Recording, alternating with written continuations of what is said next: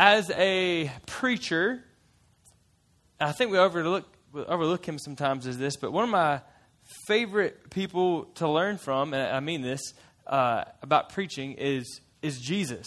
It would make sense that the God man would be a good teacher, right? A good preacher, okay? Yeah, uh, it kind of makes sense. And so, um, something about Jesus. One thing I love about him, and, and really, like this, it really does impact the way I teach. If you've noticed, I think I don't like. I try not to like overload you with with details because um, honestly, because Jesus didn't do that. Jesus was very concrete and very simple. He loved to tell what the, truth, yes, yes, absolutely. Yes. Yeah, I, I, was afraid someone would say, he loved to tell lies. yeah, he loved to tell the truth. And a lot of times he would, I heard parables. What's another word for parables? It's maybe stories, yeah.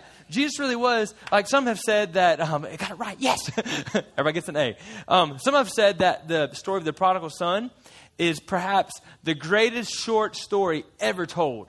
And that's just not Christian authors, like even um, secular uh, writers and historians and professors um, believe that that could be possibly the greatest short story ever ever told, ever written. So Jesus was a really, really good storyteller. Um, and I think that sometimes the best way, um, yeah, I guess you could say the best way to communicate a, a biblical truth or a passage is by telling the story, but by doing it through a first person narrative. What that means is when the, the, the pastor, the preacher, kind of takes on the character of that person. Okay? Now, I, that's what I'm going to do tonight, and I'll explain that a little bit more. It's been about two years since I've done this, and the first time it went okay. I'll be honest, this it makes me uh, it makes me nervous. Normally, I have the Bible as my notes, but I don't. Ha- I can't. I can't cheat tonight, so we're just we're just going for it. All right. Um, so the idea is is that what I'm going to do uh, hopefully, if you have your Bible, that's awesome. You've got your Bible. I'm going to essentially walk you through Mark chapter 2 through chapter 3, verse 6, which I think really that whole unit is a natural unit. Um, we're going to walk through Mark chapter 2, uh, the whole thing, and then all the way through chapter 3, verse 6.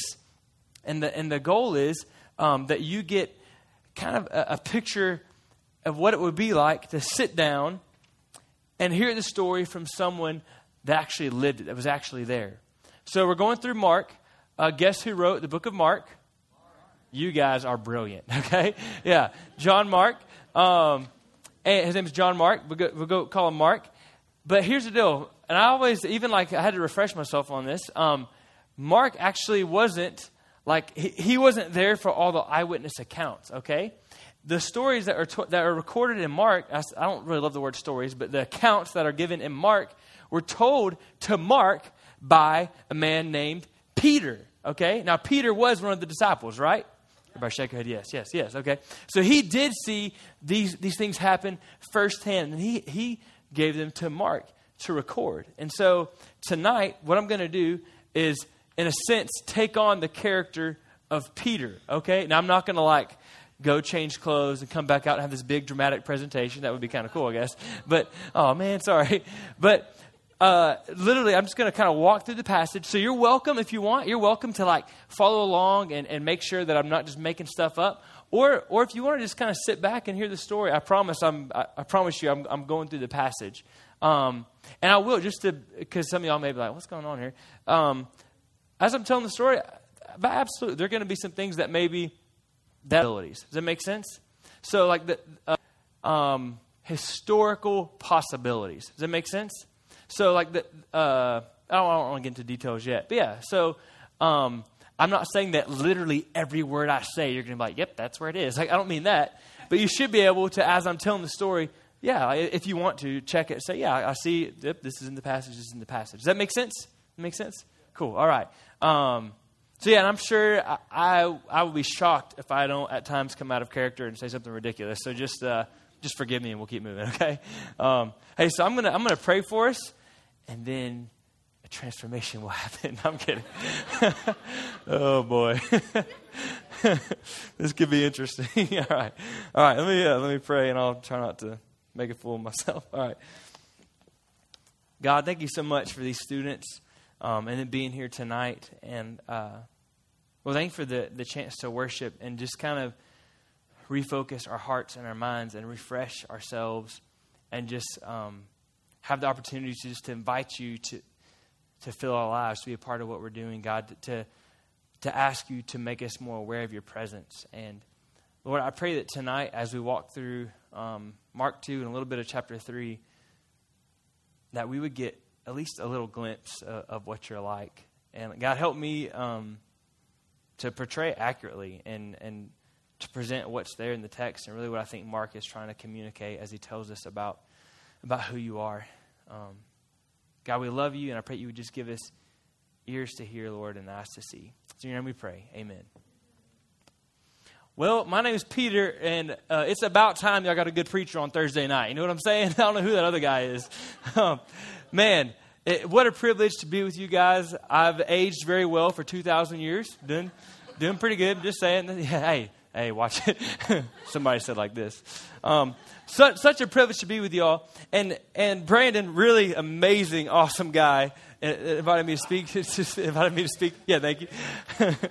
invited me to speak to y'all tonight. Um, he wanted me to just kind of give you a little glimpse of what I saw of, of, Jesus, what I had Mark write down in, in the book of Mark, um, and just give you a little glimpse of, of, who he is and what he was like. And when Brandon asked me that, uh, it's, it's interesting what came to mind. You know what I remembered? Jesus had a knack for ticking off religious people.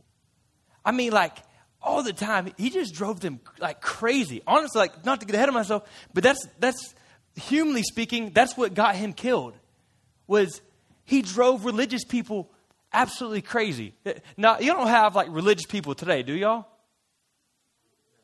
By the way, don't be scared. You can answer, even though I'm 2,000 years old. You can answer. Yeah, yeah, yeah, yeah. I'm, I'm sure you do. Religious people, and when I say religious people, uh, I mean people that try to try to please God, try to get to God by being a good person, right? I think they can prove something, they can earn something to God by being a good person. So, in my day, in Jesus' day, a lot of these people, they were Pharisees. These were like the religious elite, okay? Like you wanted to be like them because there was no one more spiritual, no more no one more obedient or rule following than them. And Pharisee actually means, believe it or not, it means ones who are set apart. And you know, we never really knew set apart. It could have meant set apart to study God's word because they study it all the time. But we really think what here, and that because they were the super, saw themselves as set apart, that they were better than us, right? That we were down here, and that because they were the super spiritual people, they were up here. And those are the people that Jesus drove crazy. they did not know what to do with him. Man, I remember one story. This one time, Jesus was in one of his, home, his hometown, Capernaum, which Brandon, your college pastor, has been there. He can show you some pictures one day if you want to see it. Super cool. Anyways, so, um, so we were talking in third person. so Jesus was at his house, which, by the way, how cool to go to a home group at Jesus' house, right? I mean, I don't know, but by the way, on a side note, Brandon told me you'll have an opportunity to sign up for home groups. Y'all should do that, okay? As far as I know, Jesus is not teaching one, but if I find out, I'll let you know. So Jesus teaching a Bible study at his house, and it was packed. It, there, I remember there was no room. There was probably about 50 people or so. It was so packed that people were to the door. Could you imagine that if this room was so full that people were at the doors just begging to, to, to be able to see, just begging to look in and hear what was being taught? I mean, that probably wouldn't happen with Brandon, but with Jesus, it happened all the time, right? People were just begging to, to see what was going on. So Jesus was sitting there teaching, and these four men came up carrying a paralyzed man. And because it was so crowded, they couldn't get in. You know what they did? They went up on the roof, which sounds crazy to y'all, but in, in, in, my day, in Jesus' day, it was easy to get up on the roof. People actually would sometimes go up there at night and sit as the sun was going down. It would be cool up there. Cool as in temperature cool. and so they went up to the up to the roof and they began to tear the roof was made of um, several branches and maybe even some, some tiles. And they moved everything away so they could lower this paralyzed man into where Jesus was and get him so he could see Jesus.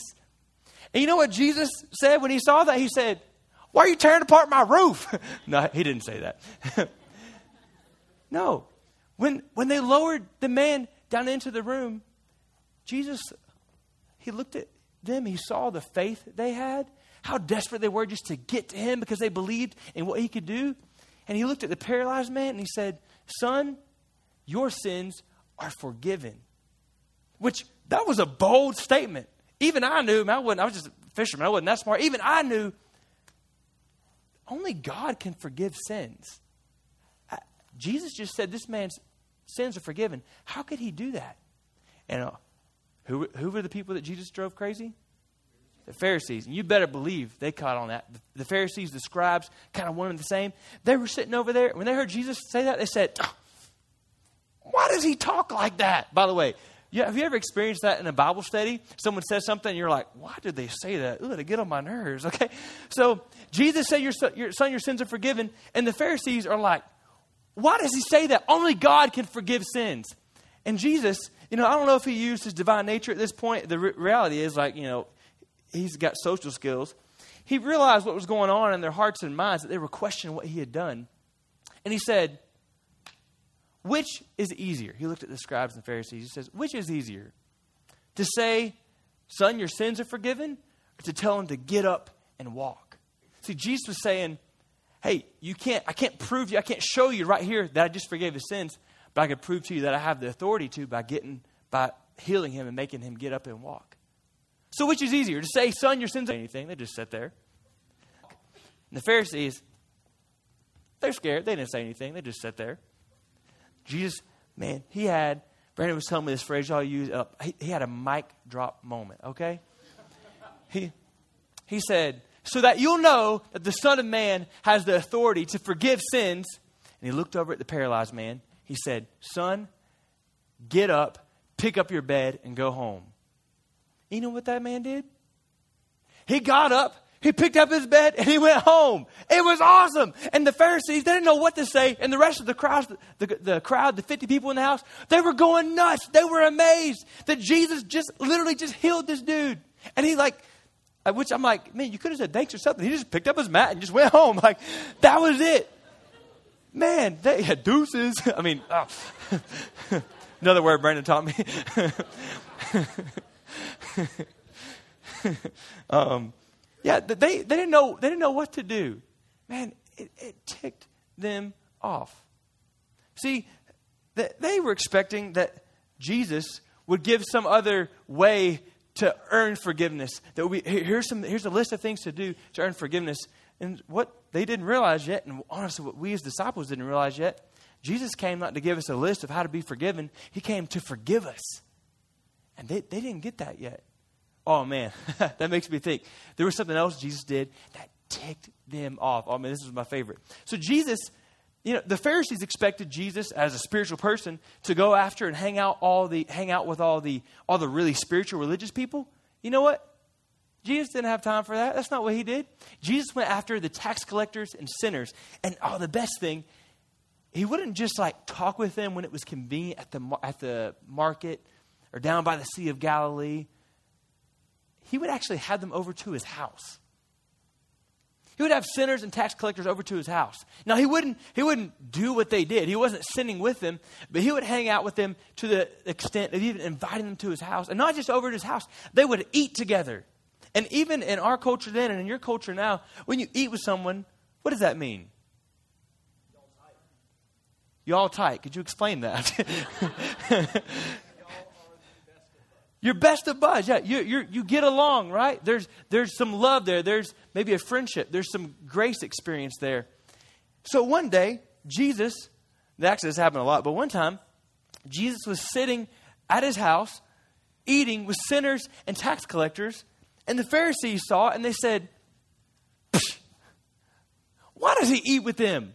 Why does he hang out with them? What is he doing with those people? Now, I'm sure in, in, today's day, no one is ever judgmental or thinks they're better than someone else, right? That never happens today, I'm sure.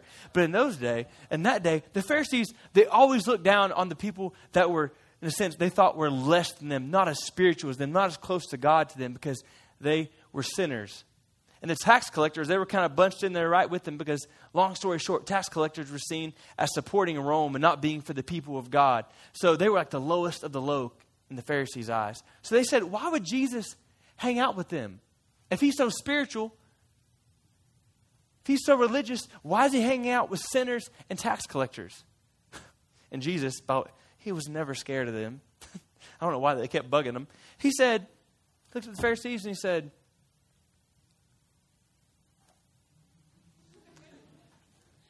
what that was. He was the Pharisees and he said, It's not the well, the healthy, who need a doctor. Who needs a doctor? Sick people. It's not, he says, not the righteous that have come to call, come to heal. It's sinners. People that think they have it all together, that think they're really spiritual, don't need a Savior. Or they do, they just don't think they do. He, Jesus said, I've come for people that know they're messed up. It's okay to not be okay because Jesus realized he was definitely okay. So people that didn't have it all together could come to him. So he says, Look, I didn't come to call the people the righteous, the people that are healthy, that have it all together. I came to heal the sick, those that need, know they need a doctor. They didn't like that. See, Jesus didn't come. This was so cool. As we followed him around, we begin to realize Jesus didn't come to tell religious people how awesome they were for following the rules. He came to heal the sick and to save sinners. That's what he came to do. The religious people didn't like that. The Pharisees, they didn't have time for that. but the reality is, or let me ask it, let me ask it. Were the Pharisees sick too? Absolutely. Maybe even more sick than the people Jesus was eating with. They were pretty self righteous. And you know, the fact that they, the Pharisees, didn't realize they were sick kind of prevented them from seeing how awesome Jesus was. And, well, is still today. One time the Pharisees came to Jesus and his disciples and said, We're confused our disciples, the people that follow the, the Pharisaical tradition, teachings. By the way, on that note for a second, you may not know since it's been a long time. The Pharisees, part of what made them so frustrating, what they would do, they would take God's law in the Old Testament and then they would add all these laws to it. The sense was to be super spiritual or to prevent themselves from committing one of the actual laws. But the problem was the things actually became laws. So I was trying to think of how to explain this, and and um, Brandon gave me an example. So in the Bible, it says, don't get drunk. You shouldn't get drunk. So some people, Pharisees in today's world, might say, well, you know what? If you listen to gangster rap, you might be tempted to drink. So don't listen to rap. Is there a law saying you shouldn't listen to rap? No. Got an amen back there. yeah. No, there's not a law against that. That, that's pharisaical. That's legalistic to say, well, you shouldn't listen to, to rap music because you may end up getting drunk. That is not in the Bible. That's silly. Now, Brandon told me that. So back to what I'm talking about. the Pharisees, that's, that's what they would do. They would add made up human laws to what the Bible actually said. So the Pharisees, they, the, in the Old Testament, it was good to fast. Even Jesus fasted. There, there was times of, of fasting. But the Pharisees added specific days that you had to fast. That if you were spiritual, if you really loved God, you would fast on certain days of the week, just out of religion, just out of routine, just out of habit. So the Pharisees came to Jesus and said, Hey, our disciples, the people that follow our tradition, they fast. Disciples of John the Baptist, they fast. Jesus, how come your disciples don't fast? And Jesus, again, another one of those mic drop moments, he looked at them and he said, basically, would you fast at a wedding? If you were at a big wedding feast, would it be appropriate to fast? Absolutely not. Because a wedding is a time of joy and excitement and of fulfillment. Why would you fast? Fasting is a sign of mourning and sadness and sorrow and repentance and maybe trying to get closer to God because He's distant. Why would you fast at a wedding? That doesn't make sense. You know what Jesus was telling them? Why would you fast when I am right here? He says, I'm with my disciples. So they don't need to fast. There's no reason for them to be sorrow, uh, sorrowful or to mourn or to try to get closer to me because I'm literally right here with them. Now, you know what? At the time, we didn't fully understand it. But think about it. Now we know, and you know who Jesus is. I know who Jesus is. That he is God. Doesn't it make sense that Jesus would say that? Why would we need, to fast and be sorrowful and, and mourn and be sad when we were in the presence of the King of Kings, the Savior of the world? Why would we fast? It wouldn't make sense, right? The, The Pharisees, they didn't get it because they didn't see who Jesus was. Then he went on to tell them, he said, it's no one takes a new cloth and sews it on an old garment. They don't go together. It doesn't mix.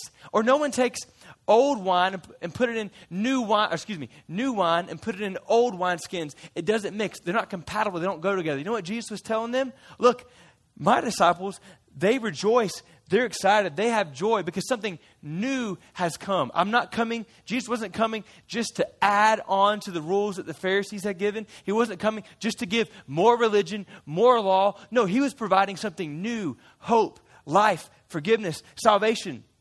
So he says, You, you don't worry about us not fasting. Does that make sense? It wasn't just fasting. You know, that was kind of a, very much a Jewish thing, but another, which still happens today, is a good thing, but very much a Jewish thing at the time of Christ, was the Sabbath.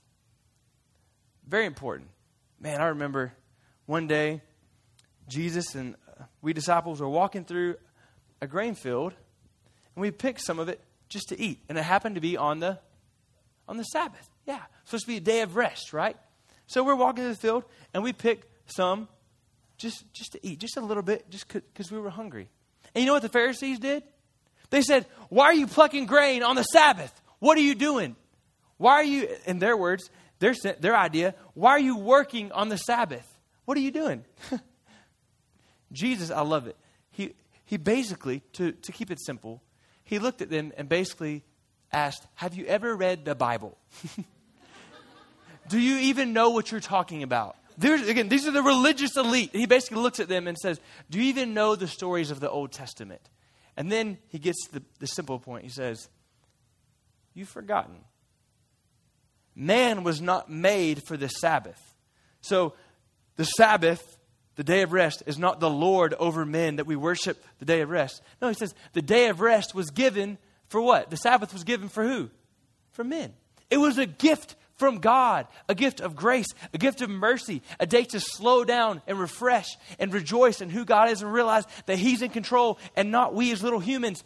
And He says, Y'all have got it all wrong. You've made it a day about all these rules and regulations. Those Pharisees, those jokers were crazy. Those men were crazy. They would even, they had a certain amount of steps you could take in a day. If you took one over the allotted amount of steps, then you were sinning. How ridiculous is that? Jesus was saying, you've got, you've totally confused what God gave you as a gift. You've made it about rules. You're trying to earn your way to God. You're trying to prove that you're spiritual when God actually tried to give you a gift of grace and mercy. Now, I love what he said. He said, The Son of Man, referring to himself, self, is the Lord of the Sabbath. Two things. We didn't realize it all at that moment. First, Jesus, as God, as Lord of the Sabbath, Pharisees. he has the authority to say what Sabbath is about, not Pharisees. Second, Jesus as Lord of the Sabbath, you know what he was saying and what we began to see throughout the rest of our time following him? Was that Jesus as Lord of the Sabbath is where true rest is found. See, the Sabbath day is really just given as a glimpse, as a picture to point us to Jesus to find our true Sabbath rest, meaning only in Jesus does our soul really find rest and refreshment. Only in Jesus is our soul truly fed. Jesus says, I am the Lord of the Sabbath. the Pharisees did not like that. What need did they have for a Lord of the Sabbath when they could just try to only walk a certain amount of steps on the Sabbath day to earn their way to God? What need did they have for a Savior if they could just fast to make themselves good enough for God? What need did they have for God if they could just stay away from dirty, unclean sinners and make themselves clean so they could be with God? What need did they have for a Savior? You ever notice, and maybe you people are more spiritual than me, not that you're Pharisees, but you ever notice how when there's someone you don't like, you begin to look for things to accuse them of? Now, don't lie to me. I'm one of the disciples. yeah. When there's, I think, know, All of history, people have been like that. When there's someone you don't like, you look for things to point out in them that you don't like, or you look for ways to destroy them. You know what? That's exactly what the Pharisees did. I remember one Sabbath, Jesus came into the synagogue, and there was a man with a withered hand there. His hand was not as it should be. the Pharisees, when they saw this man, they began to watch Jesus. They were going to see what he would do. They were hoping Jesus would do, would do something, would perform a, a miracle, would heal this man on the Sabbath, just so they could accuse him, so they could catch him in a trap. Seeing that, though the Bible, though the Old Testament said nothing about uh, helping someone on the Sabbath and, and doing good. Was, it was not wrong to do good to heal someone on the Sabbath. In the Pharisaical tradition, they had added all these laws where it was wrong. They, they were saying you couldn't even do good to someone, you couldn't even help someone on the Sabbath because that would technically be working. So they said, Oh man, we're going to catch him now. Jesus is no fool. He knew what they were doing. And I love it because Jesus, not a sissy man, he's a bold man. You know what he did? Knowing their thoughts, knowing what they were doing, Jesus made me so nervous. Do you guys have friends like that? They just like to make a scene. Jesus seemed to do that. And I always like, hey, chill, bro. Brandon taught me that too. so he calls the man to the center of the synagogue. And then he asks a question just to create the tension a little bit more and make sure everybody's paying attention in case someone wasn't. He says, Is it right to do good on the Sabbath or to cause harm on the Sabbath? to take life or to give life? And you know he's direct, directing the question to who? The Pharisees. Because he knows they're trying to catch him. And the Pharisees, if they really had loved God, they, uh, they would have understood that God has mercy and compassion and love and wants to help people. And they would have said, Yes, you should heal this man. But you know what? Because of their hard hearts, because of their religiosity, they they kept silent, didn't say a word. And Jesus, as loving and compassionate and gracious as he is, I'll, I'll never forget it. He was grieved at their hard hearts. Jesus didn't lose his temper, but it was all over his face. He was pretty angry with these Pharisees. Because, as, quote, spiritual and religious as they were, they were so far from the heart of God. They were so far from what God really wanted and what God really intended. And you know what? In spite of the danger that lay at hand, you know what Jesus did? He said, Stretch out your hand to the man with the withered hand, and his hand was healed. But, see, that was the beginning of the end for Jesus. Because as soon as he did it, the Pharisees, little super spiritual jerk selves, walked outside, and right from that moment began to plot how to destroy Jesus. See, their whole mindset, their whole worldview was built around getting to God, being good enough by through good works, being good enough to get to God through being religious and being super spiritual, being making yourself look better than other people. And Jesus completely 100% contradicted that by saying, "Hey, you can't be good enough to get to God. That's the reason I came." That's the reason the Pharisees and Jesus always butted heads because they had two completely different ideas. The, the Pharisees, all about religion, all about earning. Jesus, all about rescue, all about coming to save. So that's why they said we've got to get rid of this guy because we have no use for him. Why would we need a Savior if we can be good enough? And more than that, he's a threat to the, what we teach and to our way of life. So we have to get rid of him. So here's what I want you to get, and here's really why like, I told John Mark to write down all those stories. I want you to understand where, where was the turning point? Where did the destruction, so to speak, of Jesus begin. But more than that, I want you to see a clear, a clear difference in two worldviews. So many people in that time, and I would imagine so many people today, think it's all about religion, to the cross to show you that. And Jesus was willing to go to the cross to show you that's not what it's about. Jesus is all about rescue. He knows that n- none of them and none of you and none of the people that have lived in between could be good enough, religious enough to get to heaven. So God Himself took on flesh, came as Jesus to be good enough for you and to die the death that you deserve, rise again so He could rescue you. It's interesting and sad.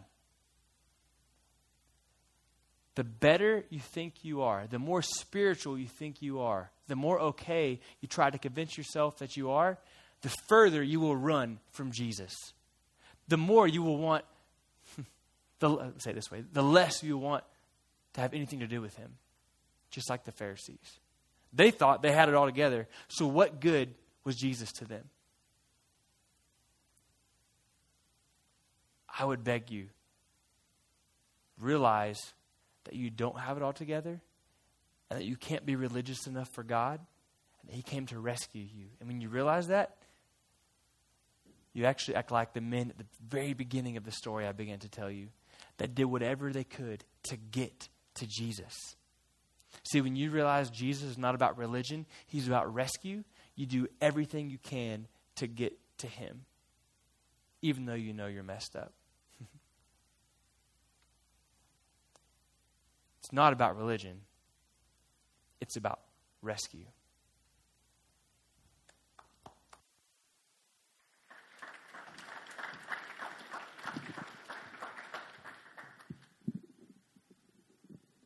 Pretty awesome.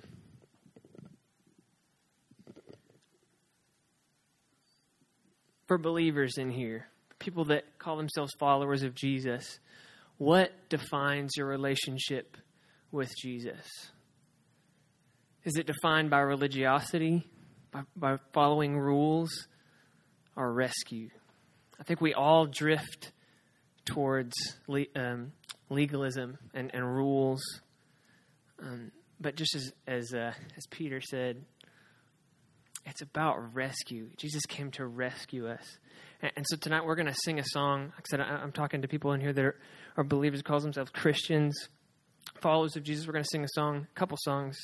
Um, and maybe this is just a time of, of repentance to Jesus, to God tonight. Maybe you just need to worship. We're going to sing a, a song. There's also a line Jesus came for, for sinners, just like what Peter just told us.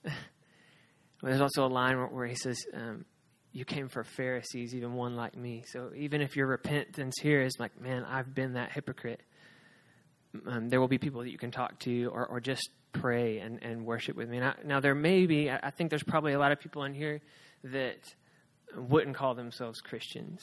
Maybe you don't call yourself a Christian. And I think we have to just start by apologizing, right?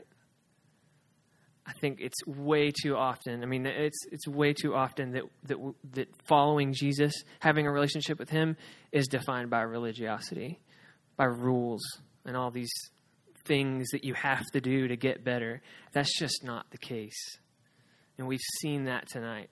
Jesus came to rescue, He came to save, He came for sinners, for the tax collectors. And, and, as we sing this song, like I said, there's going to be people in the back. If you want to talk to somebody, please go talk to them. And if not, if you're just struggling with it, man, listen to these words. It's just, it's what Brandon just told us. He came for you. He came for me. He came for all of us. Um, and we don't have to be perfect to have a relationship with Him. In fact, he, he came for those that are broken and in need of help.